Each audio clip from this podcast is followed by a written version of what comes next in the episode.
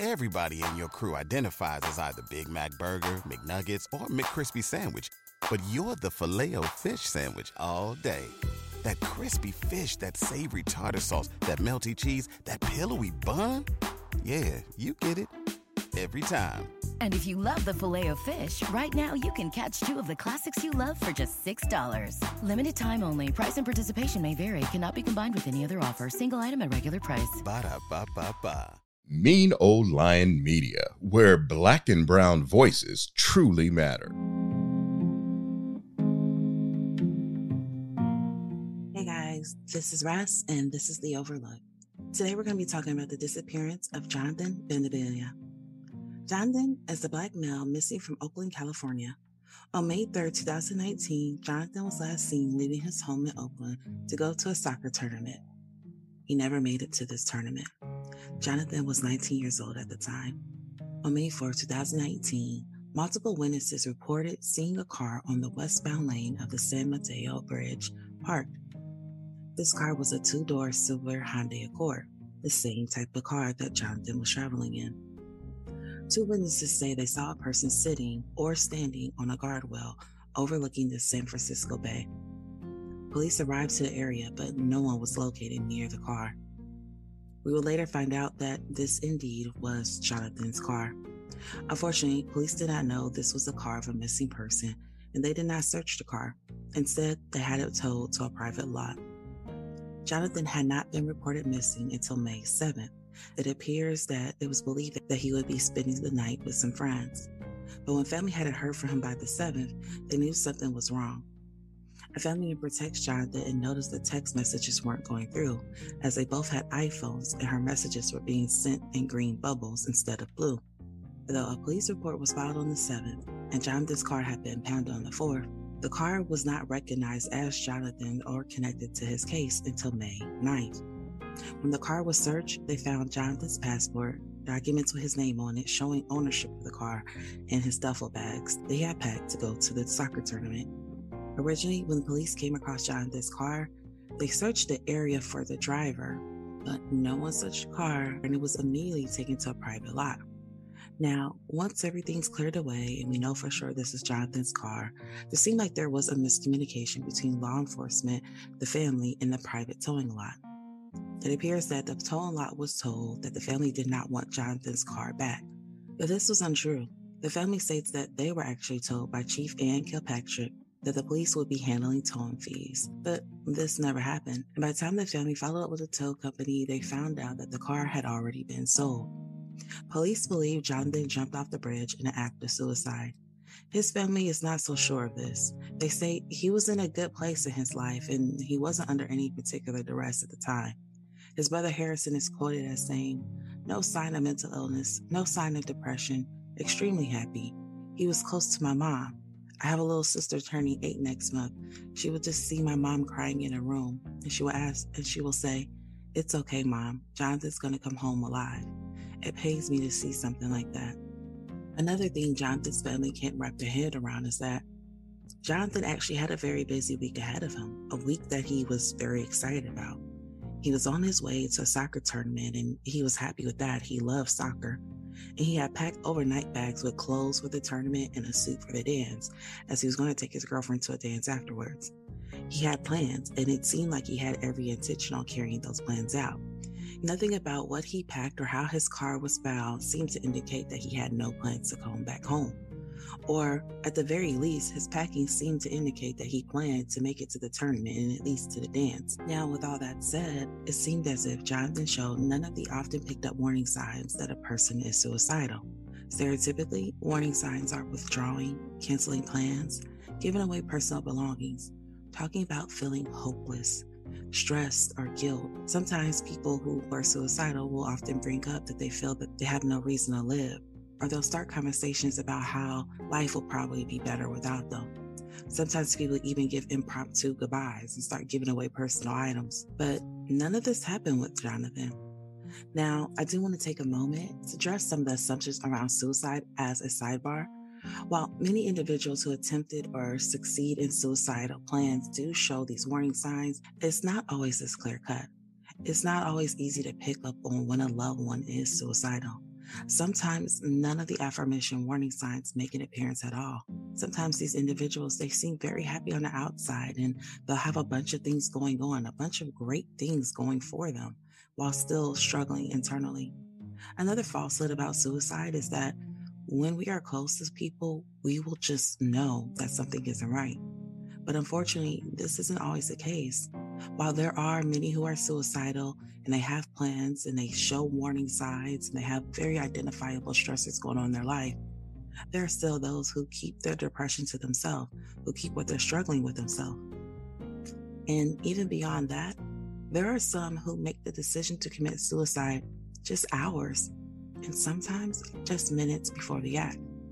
In an article titled "Suicide Often Not Preceded by Warnings," Dr. Miller states, many people never let on what they're feeling or planning. The paradox is that the people who are most intent on committing suicide know that they have to keep their plans to themselves if they are going to carry out the act. One of my favorite quotes from the same article comes at the very end. It states, "It may be natural to ask, what did I miss? But we should remind ourselves what the experts say. This kind of death defies predictions." Now, I wanted to just throw that tidbit out there, not to throw my support to the theory of suicide, but I figured it was very important to get this out while we're talking about a case where the idea of suicide is very prevalent, because there are a lot of misconceptions around suicide.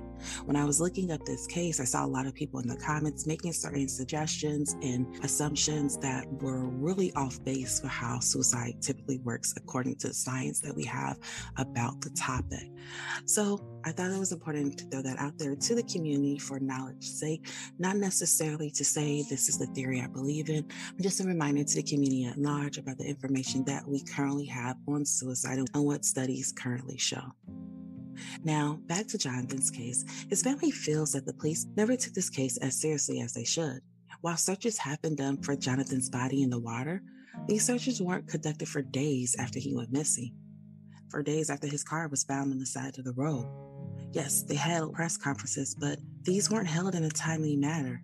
And with so many balls dropped, we have little to no clues. We have almost no evidence. The only thing we seem to know for sure is that Jonathan left on the 3rd. His car is reported by many on the side of a bridge on the 4th, and that he never made it to his soccer tournament.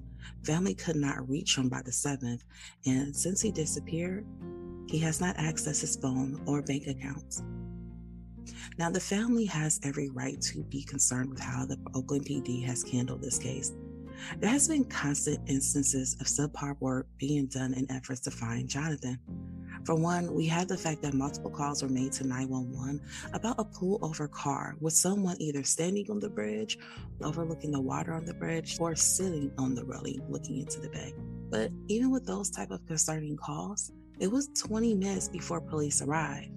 And then on top of that, there's no record of them checking anything besides the West Bay lane once they got there.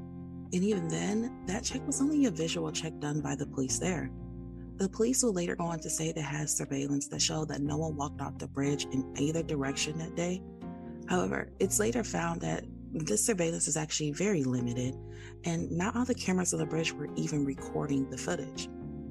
Next, we find that when police actually found the car, again, they didn't search the car. In fact, they immediately had it impounded, and they had this case closed a little over an hour after arriving to the scene. Now, I will say the police, they had no idea this was a case of a missing person. However, they do know that they were called because there was a person standing or sitting on the railing overlooking the bay. And yet when they got there, no person was with the car. For many people that have come across the case, they don't understand why that does put a sense of urgency in the police's efforts when looking for the owner of this car and calling in to say, hey, we had someone, it looks, sounds like it was a possible suicidal call. The person's not here. What more do we need? Hey, should we have someone go look in the water? And like I said earlier, a missing persons report was filed on the 7th, but we find out it actually took this report 2 days to be transferred to the missing persons unit. So now once it was finally transferred, they were able to connect Jonathan's disappearance to the car that had been impounded. But what we find out is that even though they connected the car to Jonathan, they still had not connected this car to the 911 calls that were made about the person sitting on the railing of the bridge. And you want to know why they didn't make that connection right away?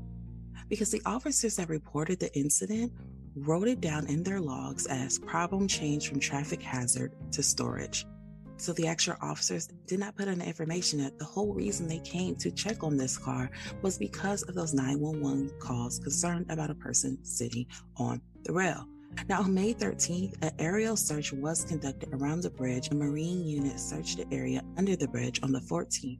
However, Jonathan had been missing for over 10 days at this point. The police wanted to rule this a suicide, but the truth of the matter is, a thorough investigation was never really done. To conduct an aerial search over water, even a Marine unit search, under the bridge, 10 days after a person's gone missing and there's a belief that they may be in the water, the chances of finding any evidence is very low.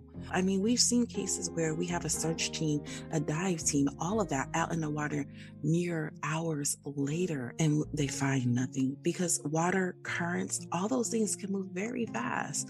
A person can disappear in the water at point A and not be found for months or years. And when they are found, they're all the way at point Z. So while yes, we can say that an aerial search was done and a search by Marine units were done, it was done so late that it almost feels a bit theatrical.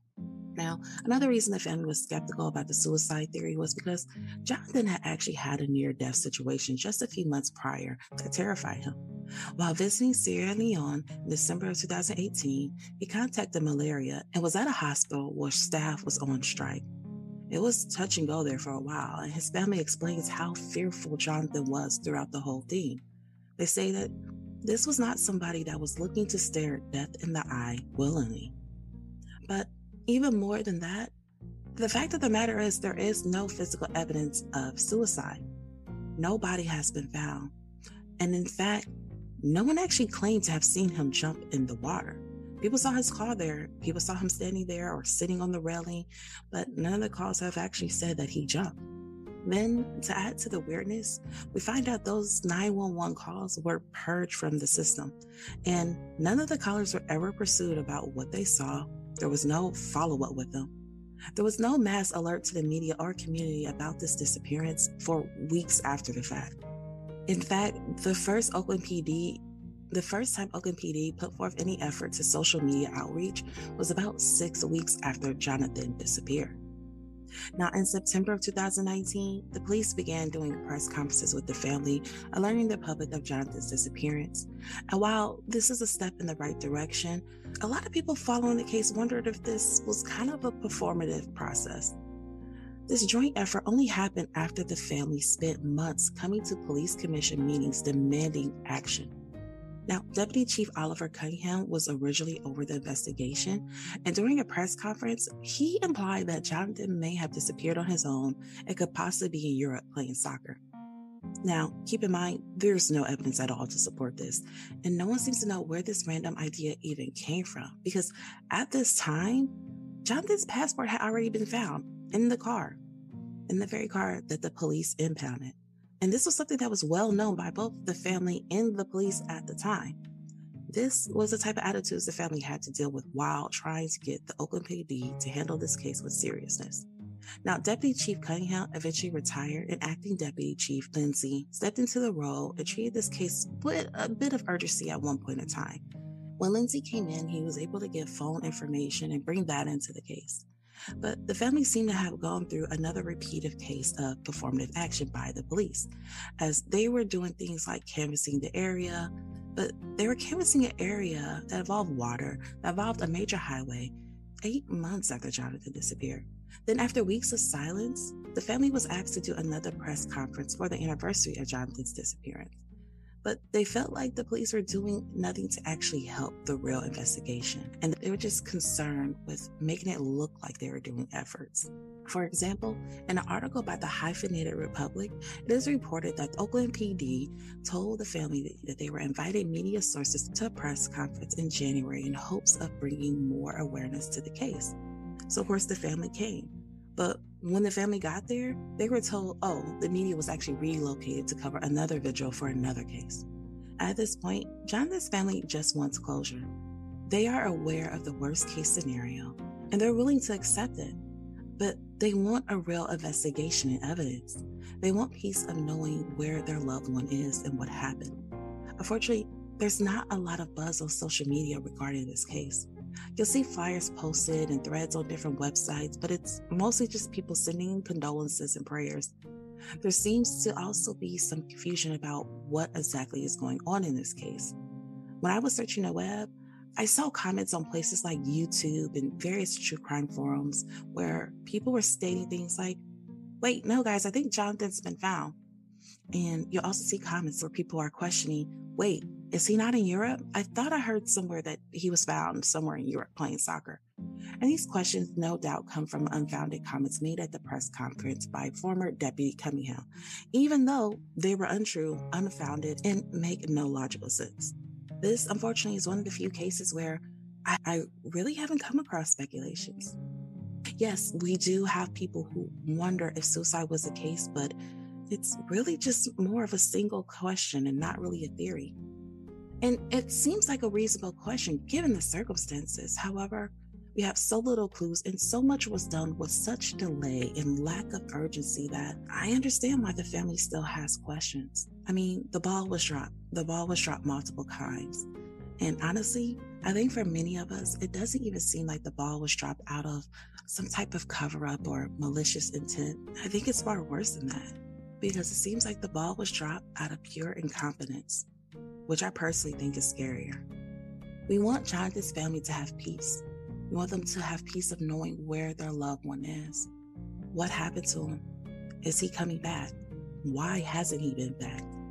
I ask that you have any information regarding the disappearance of Jonathan Bandabaila, that you reach out to the Oakland Police Department at 510-238-3641.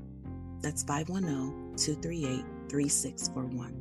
As always, I will have pictures up on my Instagram. That's the Overlook_podcast. And you'll be able to see pictures of Jonathan. And I'll also make sure I'll put up the police department's number in case you have tips and you want to call in. Unfortunately, that is all that I have on this case. As always, stay safe, stay vigilant, and I will have a new episode for you guys next Sunday. Bye. Mean Old Lion Media, where black and brown voices truly matter. Everybody in your crew identifies as either Big Mac Burger, McNuggets, or McCrispy Sandwich, but you're the Filet-O-Fish Sandwich all day. That crispy fish, that savory tartar sauce, that melty cheese, that pillowy bun. Yeah, you get it. Every time. And if you love the Filet-O-Fish, right now you can catch two of the classics you love for just $6. Limited time only. Price and participation may vary. Cannot be combined with any other offer. Single item at regular price. Ba-da-ba-ba-ba.